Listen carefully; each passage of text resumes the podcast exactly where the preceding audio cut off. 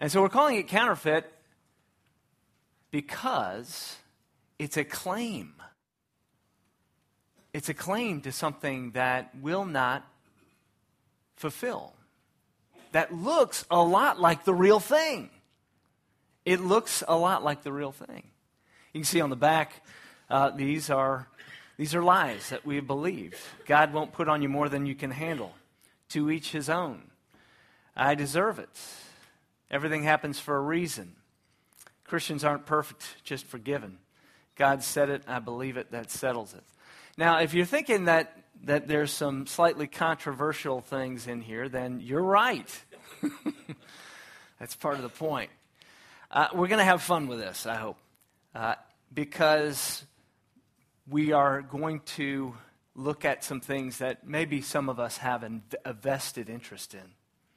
Some of us has a, have a vested interest in false claims. Now, I've, I've actually taught on this particular uh, false claim uh, that, I'm, that we're going to be looking at this morning, and I, I kid you not, uh, within days, I had someone say it to me. God won't put on you more than you can handle, as though they weren't there on Sunday. Because we have such a vested interest. We're used to saying things over and over again, sometimes counterfeit things that, that we believe are true. And we're going to examine them. And you know, one of the ways that, that, um, that we examine what's true, or really what's false, what's counterfeit, is to look at the real deal.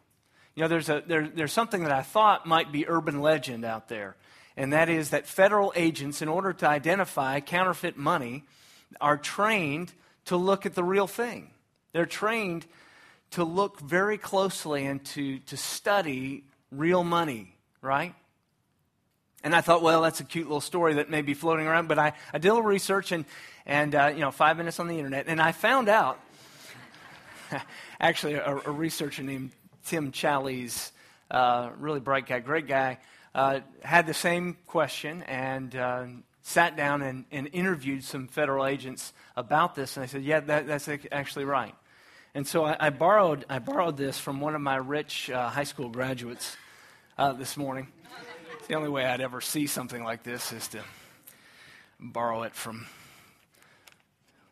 Well, maybe I didn't borrow it. Maybe I, maybe I, maybe I'll keep it one of the Benjamins here. And, and, and one of the, the, the, four ways that, that you look at, at, at money is, is that you look at it just to see, you know, the markings and the complexity of it and some of the raised print. And, and, and you look through it because you can see, if you look through it, you can see a watermark there. And you touch it because it's different from normal paper, right? You touch touch the other kind of paper, it just doesn't feel right. And you tilt it. There's a little hologram on here. You can see a bell, you can see a hundred, you can see a bell, you can see a hundred. And, and so, you, you, so you look at it, you look through it, you touch it, you tilt it, you learn the markings of the real thing.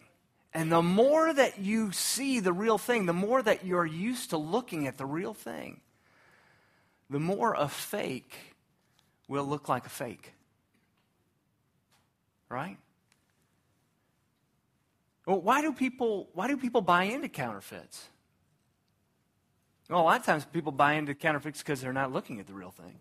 They're not distinguishing between the real thing and the false. But more often than not, especially when we're in crisis, we want some we want a quick fix, don't we? We want we want quick comfort.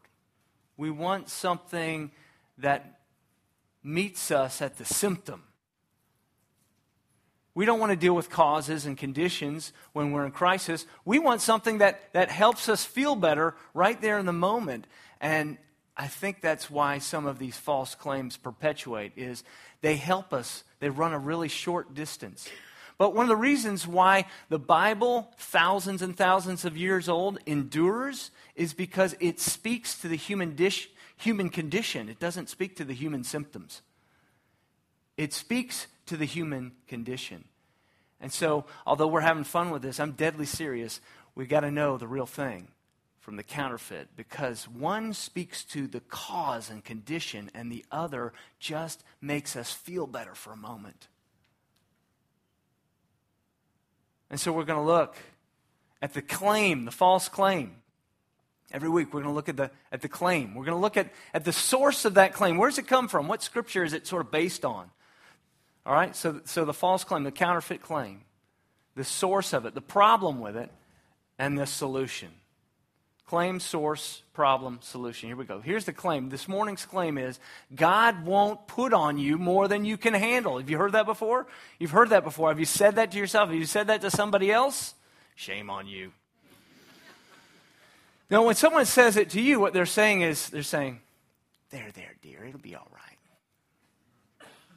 Isn't that what they're saying? God won't put on you more than you can handle. Sugar. there, there, dear, it'll be all right.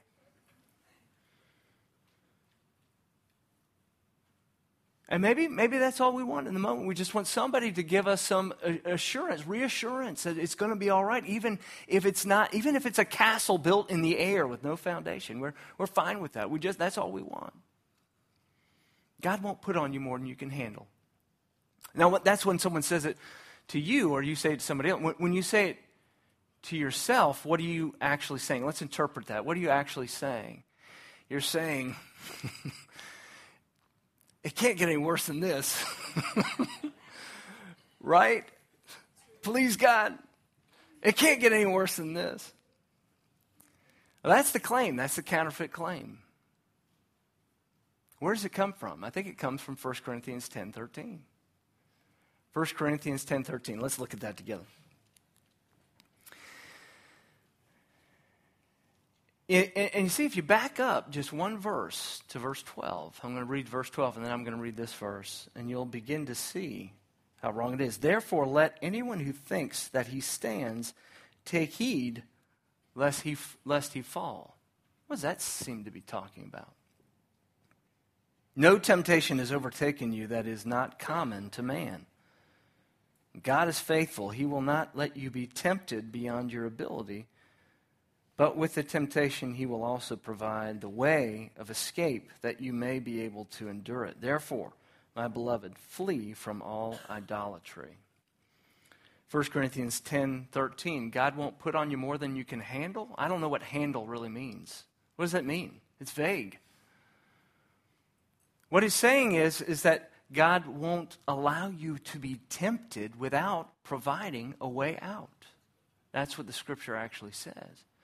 See, where the confusion comes in is that temptations and trials, especially in the King James Version, some people interchange those. And they think, well, a trial is often understood to be something where we feel temptation. We, we're strained, we're stretched. It, life is, is closing in on us, and we're, we're tempted to make life work for us apart from God. That's, that's sin. That's temptation to sin. And so a trial and temptation, they do have some overlap.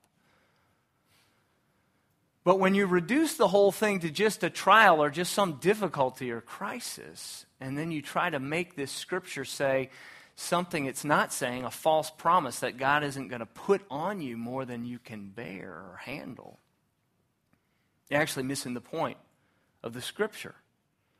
Because if you back up to verse 12, it's saying, watch out, watch your step. It's talking about temptation. It's not talking about life's challenges and difficulties. It's talking about moral temptation. Moral temptation. Context is king, in other words.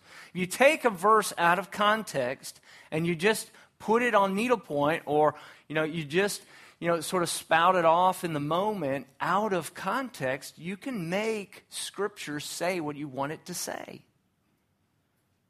But in context,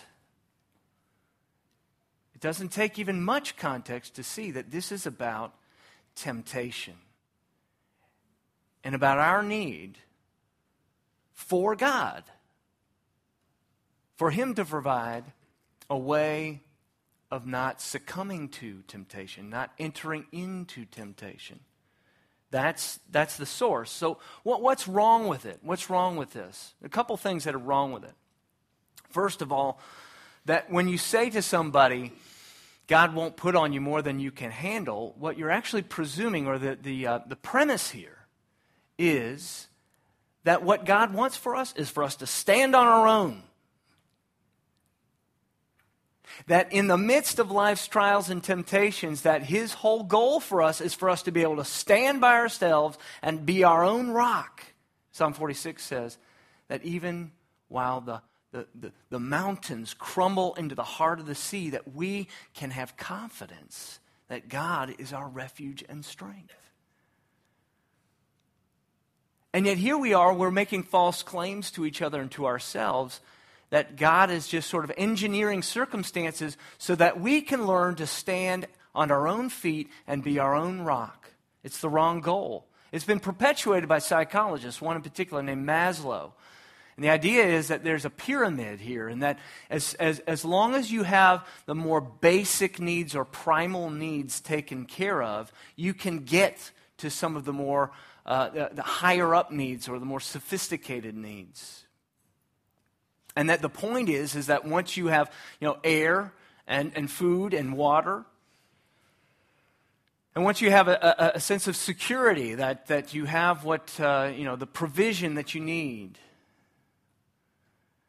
and, and you begin to have the social climate that you want to be in, that, that you can begin to be a spiritual person and that you can, you can start to, to c- come alive and, and be self actualized. And you know what? This, is, this is the cultural milieu. This, this, what I just described to you, that pyramid, influences thought more than you can even imagine. It's the presumption that the goal of life is for each one of us to be our own island, for each one of us to be so individualized and so secure, alone, so, in other words, independent, that we don't need anyone, anything. That's not the goal of Scripture. Now, that's the goal of adolescence, okay? That's the goal of adolescence. You, kind of, you, know, you want children to become independent. You want them to learn to tie their shoes and socks. You want them to learn to make their own decisions and do their homework on their own and, and finish that college application by themselves. Didn't work out very well, but. They're not here this morning. I can, I can say stuff. One of them is, and she, she was perfect. it's two ruffians she lives with, you know. That's the goal of adolescence is independence. The goal of adulthood is interdependence. You see, that's the problem. That's the problem with twisting this scripture that God won't put on you more than you can handle, as though the goal is just for us to be self actualized, independent, all on our own. You know, you want kids to play on, on teams so they learn teamwork, not so that they can just spend their lives flattening the opponent. At some point, they have to move from competition to collaboration. That's what it means to grow up. That's, that's the first thing that's wrong with it. It's the wrong goal. Independence is the wrong goal. Interdependence is the ultimate goal. Relationship, right? It's the wrong goal. Second of all, it's what's wrong with it is that it's just wrong because he does put on you more than you can handle. Right? How do I know that? Well, because I'm married to a woman who had triplets. now, you tell a woman who's pregnant with triplets that God won't put on you more than you can handle. Good luck. Right? I remember uh, one night we were sitting there. I was in the glider feeding one of these babies, and she was feeding the other two. And y'all can figure out that, right? And and I fell asleep, and I heard I was awakened by a thud. It wasn't the baby. it, it, was the bottle, right? It was the bottle. The bottle hit, but it could have been the baby. It could have been the baby. And I thought to myself, we need help. We need help. right? And here I am, you know, in my second year of ministry, and I'm down in Texas. We're a thousand miles from everybody that we, you know, call family and friends. And I'm supposed to be helping this church. I'm supposed to be serving this church. And we need people. What a position to be in. You ever think God is going to put you in that position on purpose? You better believe it. Because his goal for you is not for you to be your own rock. His goal for you is not for you to be an island. His goal for you is not to be isolated from the people that are around your dinner, dinner table and, and for the people that are sitting around you that you're seeing every week. His goal for you is not for you to have a stiff upper lip and convince everybody that you're okay all by yourself, that you got it all figured out. His goal for you is relationship with Him with each other. And so that's what's wrong with spouting off this platitude God won't put on you more than you can handle. That's what's wrong with it. And what's the truth? What are the real expectations that we should have? The first is this you will be tempted. How do I know that? Because temptations meet us every day. They're constant. You will be tempted daily, and so you need to plan daily. You need to meet them daily.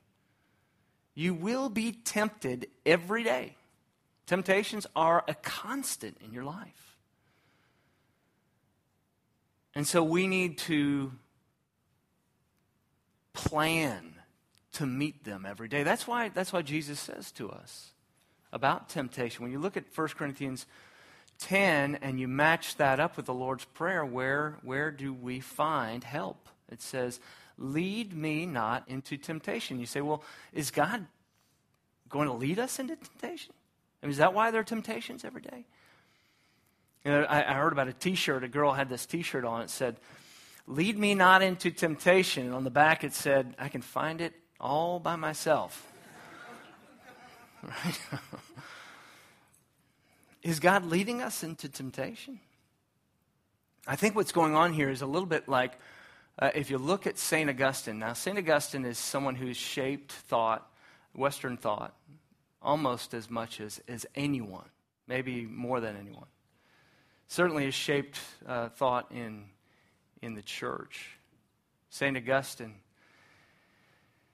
he wrote his book called Confessions, and he does confess. I'll tell you, he, conf- he was a wild man. He was a wild man before he became um, really one of the founding fathers of modern church. And, uh, and he said this famous prayer. He said, Lord, give me chastity and give me self restraint, but not yet.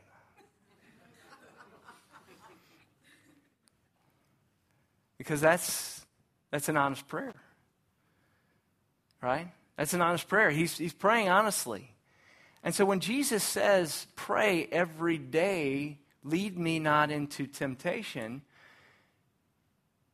it is a common question people have. Does, does God lead us into temptation? Well, first, James 1.13 says, no, he doesn't. God doesn't actually tempt you to sin. No, he doesn't tempt you to sin. He doesn't want you to sin. So why do we pray, God, lead me not in temptation, as if suggesting that somehow he would. It's because of this. We pray for our daily bread. And when we pray for our daily bread, and when we say the blessing before uh, a meal, what we're saying is, Lord, I, we need you. We need you for our daily bread. We need your guidance. We need you to lead us. And I need you to lead me even at the place of my deepest desires. And so when we're praying, Lord, give us this day our daily bread, we're, we're, we're talking almost to our own souls, saying, all good gifts come from God. We're reminding ourselves as much as anything that, that we depend on God for our daily bread. And when we say, Lord, lead me not into temptation, we're saying to our souls, we're saying, God, give me the desire, lead me in a way that doesn't say, give me chastity and give me self restraint, but not yet. We're saying, God, guide my desires out of temptation. And so, that's the real deal. The counterfeit is God won't put on you more than you can handle. Yes, He will. Because He wants sometimes to drive us to Him and sometimes into each other's lives because He's made us for Himself. And as St. Augustine has said, our hearts are restless until they rest in Him. And He's made us for each other. He's put us into community with each other. It's not one of those options. It's not just something that says, well, I'll, I'll be a part of other people's lives at my own convenience. He's saying, well, watch out with that. Because I, I do believe that God sometimes will drive us to a place where we must depend on each other for our own good.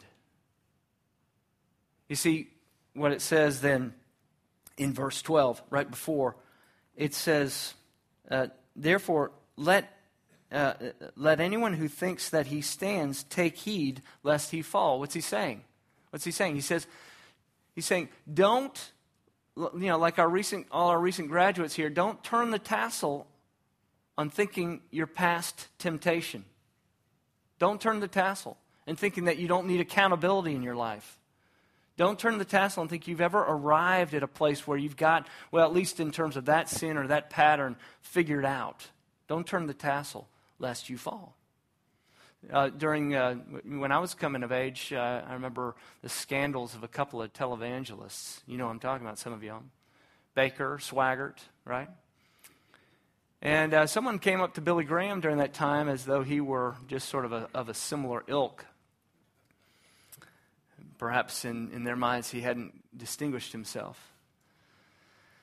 And they asked him, they asked him, what makes you different? How come you haven't succumbed to this kind of temptation with all the power that you have, all the opportunity, surely, that you have. And he said, Well, one practical thing is that I don't, I don't allow myself to be alone uh, with a member of the opposite sex. I don't go riding, I don't meet with them unless I have somebody right outside the, the, the door. I have a lot of accountability in my life. What does that say? It says we need accountability. But he also said this. He said, and the other reason is this every day I pray to the Lord that I won't be next.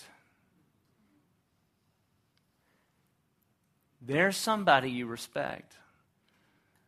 Somebody who's 95 years old, who's lived a powerful life, who's saying he's not beyond the need for God's grace and sustaining, guiding power. How about you?